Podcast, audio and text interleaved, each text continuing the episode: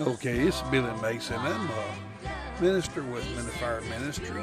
Uh, to tell everyone a little bit about the Fire Ministries, uh, Joe Wise from uh, Van Wert, Ohio. He is the uh, founder and the uh, national president of Fire Ministries. Excuse me. I am the national vice president of Fire Ministries.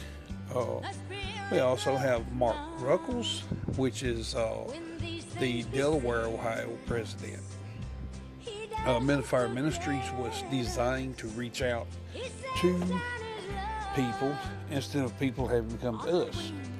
So, uh, in doing that, reaching out to people, uh, I was playing around and uh, was introduced to Anchor and uh, decided to start doing a podcast. So uh, we'll be doing podcasts. Uh, I'll be might be doing them uh, every few days, or I might be doing weekly. Uh, ever how the Spirit moves me. It's uh, always religious podcast.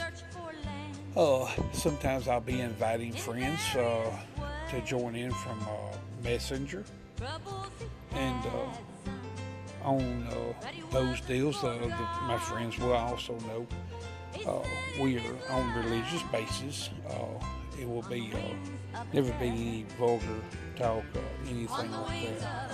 Uh, we to keep it uh, religious and God loving on here. So anyway, just to tell you a little bit about what we're doing.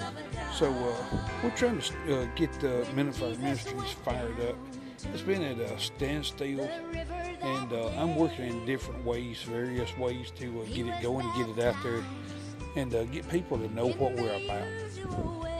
And so, uh, anyone that's interested uh, that hears the podcast, all you have to do is get with me. My name is uh, Minister Billy D. Mason, and you can contact me. Would be best to text to let me know what you're trying to contact me about.